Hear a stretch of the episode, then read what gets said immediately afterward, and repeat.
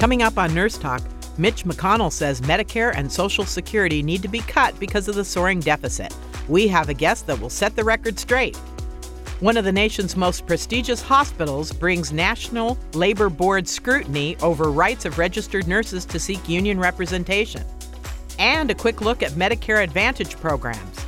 All this and more on Nurse Talk. Welcome to Nurse Talk. I'm Casey Hobbs, one of the thousands of nurses on duty today, along with my co host and senior correspondent for Healthcare in America, Donna Smith. Donna, welcome. Good to be with you, Casey, and my, what a show we have today. Indeed, Donna. And if it seems like most everything we talk about today is Medicare related, well, it is. We thought it was important to do our part to clear up a few of the many myths, okay, let's be more real, lies, the Republicans are selling about Social Security, Medicare, expanded Medicare, and pre existing conditions. Looks like we have just the right person to help us with that. In a few minutes, one of our favorite guests, Alex Lawson, will join us. Alex, as some of you may know, is the executive director for Social Security Works. That's great, Donna. But before we launch into these critical issues, do you feel like pushing that button under your desk to share a little laughter? Oh, yeah.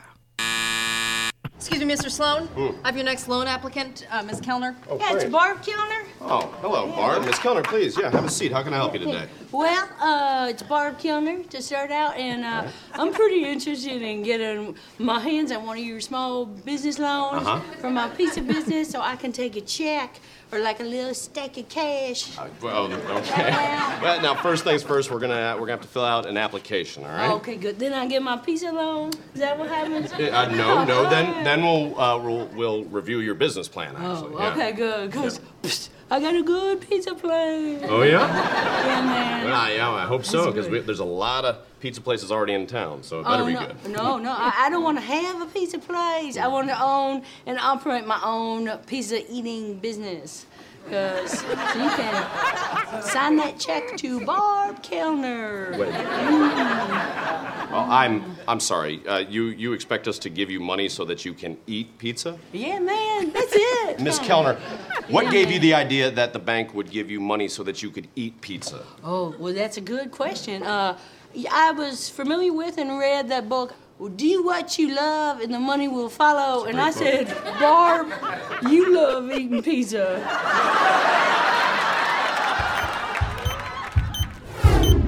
I have to ask you about the national debt. $21 trillion, the deficit $779 billion. Some predicting that could reach a trillion in 2019. What's going on with the debt? It's very disturbing, and it's, it's driven by the three big entitlement programs that are very popular Medicare, Social Security, and Medicaid. That's 70% of what we spend every year. The subject we were just discussing, the funding of the government, is about 30% of what we spend. Uh, there's been a bipartisan reluctance to tackle entitlement changes because of the popularity of those uh, programs. Uh, hopefully, at some point here, uh, we'll get serious about this. We haven't been yet. Difficult to speak after that. Yes, it is. With us on the line is Executive Director of Social Security Works, Alex Lawson. Alex, please respond to the clip. Oh man, you know it's actually somewhat surprising that Mitch McConnell, who is um, is really the boss in this town. I mean, Donald Trump in many ways uh, works for Mitch McConnell. It's Mitch McConnell who laid out much of the strategy, which he's now reaping the benefit of. He's really doesn't make too many mistakes, but that certainly was one because he accidentally just told the God's honest truth, which is that Republicans are going to come after our Social Security, our Medicare, our Medicaid, no matter what. It's the number one thing that they dream about. Right. Uh, usually they like lie in a more sophisticated way and they don't just come out and say it. Now, don't get me wrong. Mitch McConnell is still lying here because he's a liar. That's what he does for pay. He's a paid liar for his billionaire paymasters.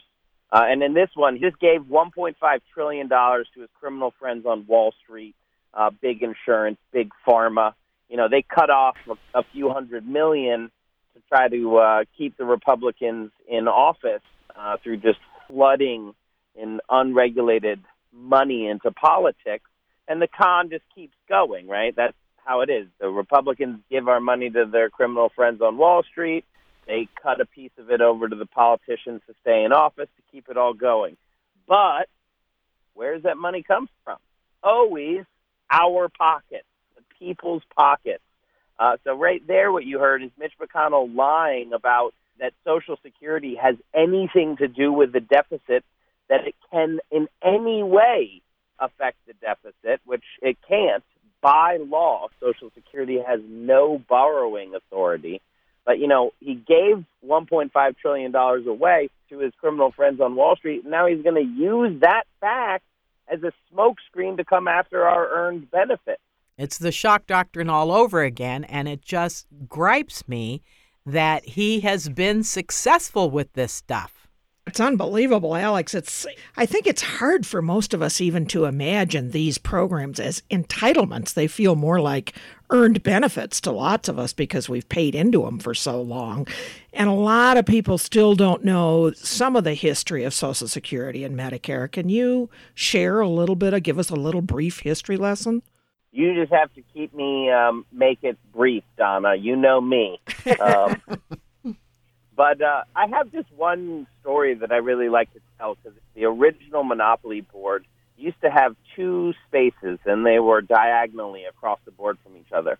Um, one was jail, which we all remember uh, on the current board, and and the other was the poorhouse. Now, these two spaces were equally you didn't want to land on them, right? Because you didn't want to go to jail and you didn't want to end up in the poorhouse.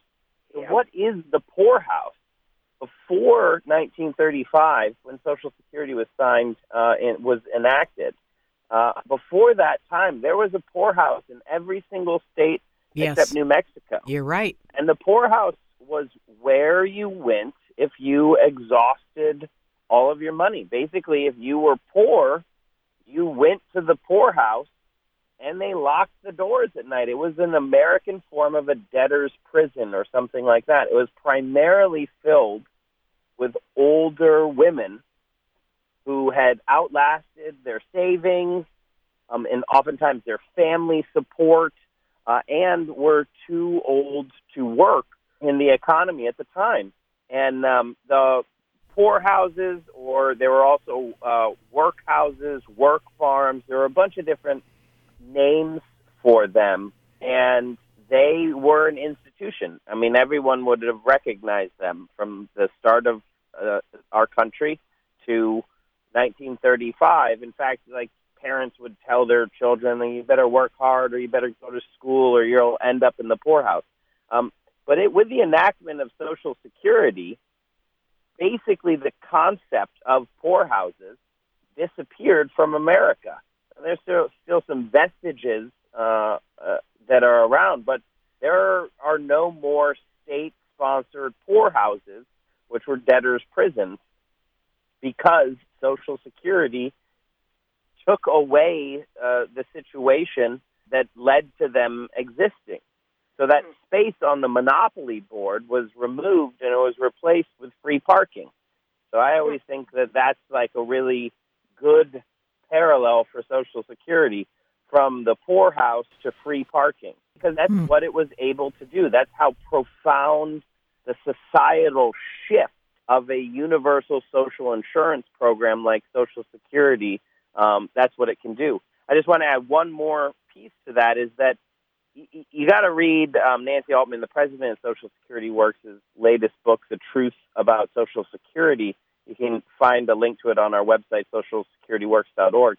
Uh, and you'll learn that when Social Security was formed, what we think of as Social Security, um, old age, disability, and life insurance, um, right? That's usually what we consider Social Security. Uh, when Social Security was created, it was a much larger vision. And what we consider Social Security was a small part of it, and it was a cornerstone that FDR laid. Frances Perkins and the heroes who created uh, the Social Security system, they always saw it as an ever expanding system of economic security, which definitely included a guaranteed uh, health care for everyone in the country. That was like next on their list. It was a real big disappointment that they couldn't get it in ni- in uh, 1935, and they thought it was going to be right up next. Um, it took 30 more years to the enactment of Medicare to actually give health care, a guaranteed health care to people over the age of 65 in this country. Uh, but, you know, each generation has always been tasked with doing our part and expanding the system of economic security. So, Alex, what do people need to know about what the Republicans plan to do with these benefits versus what the Democrats plan to do? Well, that one's simple. The Republicans are going to steal them. They steal our money. They reach their hands into our pockets. They steal our money. It's the first thing they do. They think I overplay this sometimes, but I'm like, no, just look at what they do. Look at the votes that they take. It's literally they got one plan, just Yes. one. Steal our money, give it to their criminal friends on Wall Street. Their criminal friends on Wall Street and big insurance and big pharma, you know, cut off a small percentage of that, and they give it back in to elect more Republicans to steal more of our money to give it to the super rich. It's just a con and and it's a cycle. But they know it's Social Security. That they they look at the 2.9 trillion dollars in the trust fund and they just can't stand that they can't get their greedy little hands on it. So I mean, true. they're openly gunning for Social Security, Medicare, and Medicaid. The Republicans voted something like 50 times to decimate uh, Medicare, to slash $800 billion from it, to destroy Medicaid completely, the only provider of long term care for many people in this country. That's the truth. There's no way about it. It is the overarching strategy and campaign that the Republicans have is to steal our earned benefits any way they can, and they lie in order to uh, do that. Like it's really rare that Mitch McConnell tells the truth and goes on TV and says, "I'm coming after you, Social Security, Medicare, and Medicaid." But luckily, he did. So we need to tell people about that. Record numbers of Democrats are running on expanding Social Security, on expanding Medicare, on expanding Medicare to cover every person in this country, which is the only moral and rational system for health care in this country. So, I mean, the, the choice is stark. I heard President Obama this morning say something about that you're voting. Uh, we're we're on the ballot this time. Is the soul of our nation. Do you agree? I think that the path of our country is divided at this election. Down one of those paths is a really short road to an authoritarian hellscape. Down the other path is not a short path to the future uh, that we need to build for ourselves and our, our children and our grandchildren. It's still a long fight down the other path, but it's the only path that can get there. It's the only path where we might be able to enact improved Medicare for all, where eyes, where vision, dental, and hearing are going to be added immediately to Medicare, improving the system right away, getting rid of copays uh, right off the bat, and then expanding the system to anyone. That's the path that we can get if we can take back the House and give it to the Democrats. So, thank you so much, Alex, for your time. Thanks for having me. Thank you, Alex. We've been talking with Alex Lawson. Alex is the executive director of Social Security Works, and for more information, visit socialsecurityworks.org or nursetalksite.com. Coming up, one of the most prestigious hospitals in the country brings National Labor Board scrutiny over rights of registered nurses to seek union representation. You're listening to Nurse Talk Radio on Progressive Voices. Tune in and all of our broadcast partners.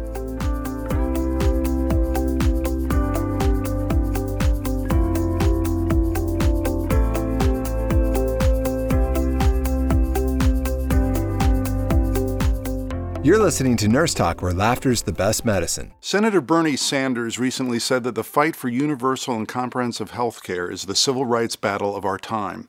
He's right. This is an historic battle of the will of the people against the most powerful special interests in the nation.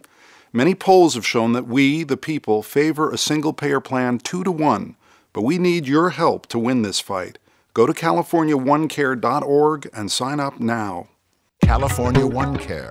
Full care for all for less. We're a company approaching 200 million in sales. We have 160 employees in the United States in various locations. And what we have seen is that healthcare has been a runaway cost. This cost is about 18% of our economy, of our gross domestic product. It detracts from our ability to hire employees and retain employees, and it is a disincentive for us to grow our businesses in the United States. So that's a really serious problem. And we're competing with other economies, other modern industrialized countries, Western European countries, Canada, that have healthcare costs half of ours. Uh, you know, we were up in Canada, and it certainly doesn't get in the way there. We met a lot of conservative business people who embrace their single payer model. So, throughout the country, we're seeing this initiative for single payer emerge as a moral standpoint there are going to be more and more people, especially in the age group of 50 and over, who, because age rating is allowed with premiums, be either unable to afford to cover themselves with insurance, or they will purchase the insurance and be unable to use it because they won't be able to afford the copays, the deductibles, and the out of pocket expenses. Healthcare is a human right. It's not something that ought to be bartered like a commodity, and we're going to have to be very vigilant about trying to help one another and trying to advocate as strongly as we possibly can to get this change before we end up sending more people into ill health or, sadly, watching more people die because they can't access basic health care. Most of bankruptcies are a result of health insurance. People having health insurance and being uh, penniless after one catastrophic event we can't sustain this kind of system anymore, and we're not so inhumane as we want people to suffer without care, because unless we do some serious change right now, that's the direction we're heading in. The reality is we're going to have to fight to move forward, to move towards that day when we really provide universal health care to everyone. We believe that health care is the right for everyone. We're holding the line on our benefits, and we're holding the line for the other healthcare workers here. We're holding the line for our patients. We're holding the line for the nurses all over the country. We all deserve proper health care. This is what we deserve as citizens of America. All of these corporations are trying to take advantage of the economy. They're using that as the excuse. So we are nurses, so we can. Oh, uh, scratch that one. We'll start again. We are nurses. So we cannot prescribe, diagnose, yeah, or treat. Try that one more time. No. Oh, you didn't say that right, Casey. Let's uh, have you read that. Disclaimer. Take ten. I can't see. Oh, here, here's some glasses. Oh, Jesus, man. Take eleven. We are nurses. that always gets a laugh, Maggie, because whenever you say we are nurses, I just look at you and laugh. okay, sorry. One more time, Casey. A okay. fast one, but a nice one. We are nurses, so we cannot prescribe, diagnose, or treat. We give advice, but we also advise our callers to see their physicians. but as always, laughter is the best medicine. Welcome back to Nurse Talk. I'm Casey Hobbs, along with my co host, Donna Smith. Thank you, Casey. And we mentioned at the top of the show that one of the nation's most prestigious hospitals was under scrutiny by the National Labor Board over failing to honor the rights of registered nurses to seek union representation. Last month, we shared the story of RNs from Johns Hopkins Hospital declaring their intent to organize a union with National Nurses United, the nation's largest organization of registered nurses. Casey also mentioned in our earlier segment was the aggressive campaign waged by Johns Hopkins against the nurses' right to form a union, which is why the National Labor Board has found merit to the charges brought by the nurses. With us is Johns Hopkins RN Derek Generone. Derek, welcome to Nurse Talk and thanks so much for being with us today. Thank you for having me.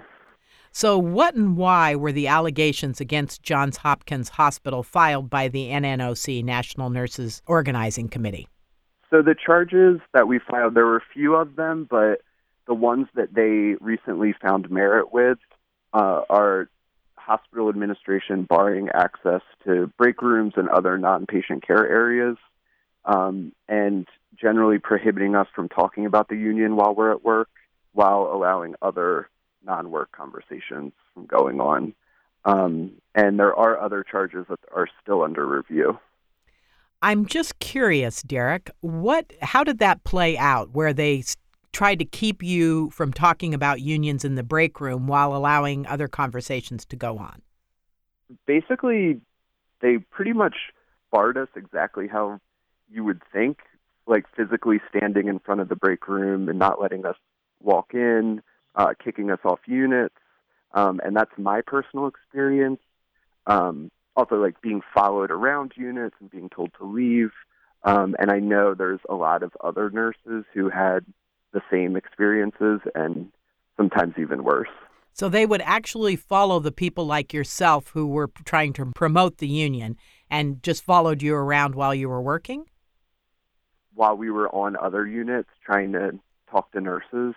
Um, they would follow you around. To, yeah, like we would try and go into break rooms to give all the accurate information, talk to our fellow nurses on other units, and when we would come onto the unit, they would either tell us immediately to leave or stand in front of the break room door, not let us go in, mm. um, and basically create an environment where we weren't able to exercise our federally protected right to organize because of this. What is the significance, do you think, of the National Labor Relation Board finding that there's merit to the charges? So, in this political climate, any victory is a big victory, but this victory is especially big. It gives us the freedom to move forward now and talk to all the nurses at Johns Hopkins so they can have the accurate information that they need to make an informed decision once election time comes. That's so good. Now, so have the tactics that they've been employing have they stopped you from organizing? No. So it definitely made it harder, but it never stopped us. And when I get discouraged, because it's easy to get discouraged, especially coming right out of this really hard busting time, um, when I think about all the millions that Hopkins has poured into busting this union, um, instead of like fixing critical patient care issues, I might add, even in spite of that, we've continued to organize and we've continued to make progress. What do you think the next steps are, Derek? What What do you see? We're just waiting to see if Hopkins will settle or if they'll want to go to trial over it. But as far as us nurses are concerned, we feel like we've already won. We're just really excited. We're really motivated now, and we're just kind of going to go full steam ahead until we get to our election and we win it. Excellent. That's so great.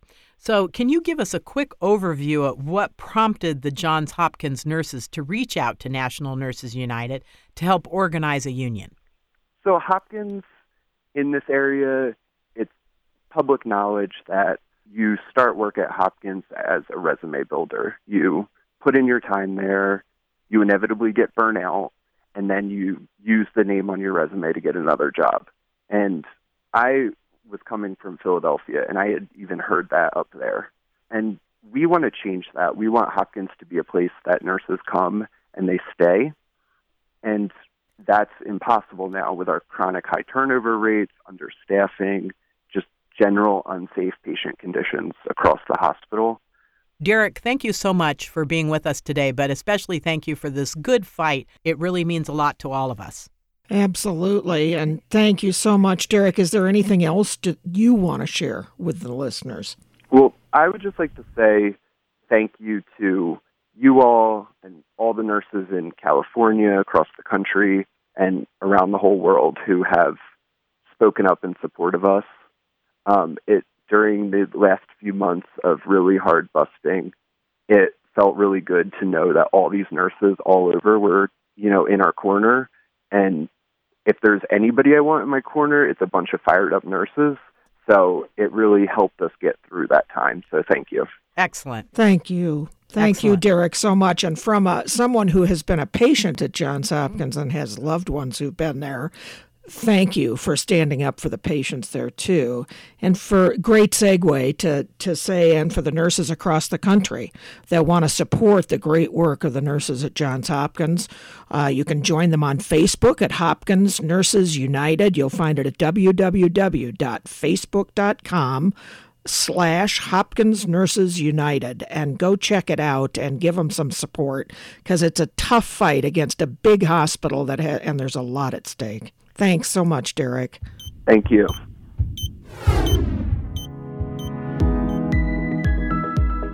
Okay, Donna, give us the latest scoop on Medicare Advantage. Well, as you might imagine, Casey, the big insurance companies are ready to get some big money out of Medicare Advantage, uh, as they have been. But the Center for Medicare Services is is wanting to do some uh, investigating and recouping of some money from the the dear insurance companies. One of the things that happens with a Medicare Advantage plans, not supplemental plans, not Medigap plans, but Medicare Advantage plans, is that the insurance companies get paid an extra little bump from the federal government every time a certain disease group they treat and they they make sure, or they say they make sure, that they're able to cut some of those costs for Medicare because they manage the patient's disease. We're talking things like diabetes, uh, prediabetes, things like um, asthma, chronic conditions that they can tag you on your medical record. And the worry that many patients have is that in a way they may be upcoded in what a diagnosis of of their condition may be. Maybe they have a or they have a little bit of a cold, and suddenly they're being treated for a respiratory ailment that may or may not be something that continues, but it's something that the provider is going to get a little, and the insurance company are going to get a little bump from uh, the government for having treated. So be careful, folks, when you're shopping. It's open enrollment time for Medicare plans. So if you're searching for a Medicare plan, be careful about Medicare Advantage. I know so many of them are attractive because they've got, you know, some of them have no premium whatsoever that you pay, and you end up with no copays and no deductibles. All very attractive stuff. But if you cannot get the services that you truly need because the insurance company is being reimbursed at a higher rate for something you may or may not need, that's not a good thing. Let me tell you, Donna, I see this every single day because um, I work in a facility now that we take people from the acute care hospitals. And there is such a stark difference between when I accept a patient who has straight Medicare versus a Medicare Advantage. So let me give you an example. If you have a three night stay in a hospital and you need rehabilitation, which is physical therapy, occupational therapy, speech therapy, if you have straight mm-hmm. Medicare and you come to my skilled nursing facility, you are guaranteed up to 90 days of skilled nursing care paid for by the government as long as you show improvement with rehabilitation services. On the other hand, mm-hmm. if you had a, a, Medicare Advantage program, you've got usually they give me 20 days. And mm. at 15 days, they're already pushing me to push the patient out the door. And they wow. will not go above the 20 days, regardless of how much. I just had a gentleman who broke his femur, which is the longest bone in your body mm. and also the one that's most difficult to heal. This man was 85 years old. And because of his Medicare Advantage plan, he was denied further stay in skilled nursing that he was guaranteed under straight Medicare. So, really Shameful. be careful about those Medicare Advantage plans. Absolutely. They may seem like they're a good deal at the front, at the outset. And if you're healthy and things are going well, no problem. But again, if you have that unexpected fall or injury or illness, you may end up exactly where you're talking about, Casey. We know you and I have talked about it where my mom is concerned, and Indeed. so many other people are facing these problems. Be smart, be proactive, and think before you buy those plans. And Donna's right that now is open enrollment. So if you want to get out of a Medicare Advantage plan, now is the time to go back to a straight Medicare system that actually, in my estimation, serves you better and gives you better outcomes than when you have a Medicare Senior Advantage plan. Right on, Casey. That's it for today. Thanks for listening, and thank you to our executive producer, Patty Lockard, sound design and engineering, June Miller, and JMC Sound. And they are not like Medicare Advantage because she's here for me, Taylor Lockard, who does research. And National Nurses United, and all the nurses on duty today, and of course, our listeners and our guests. I'm sorry.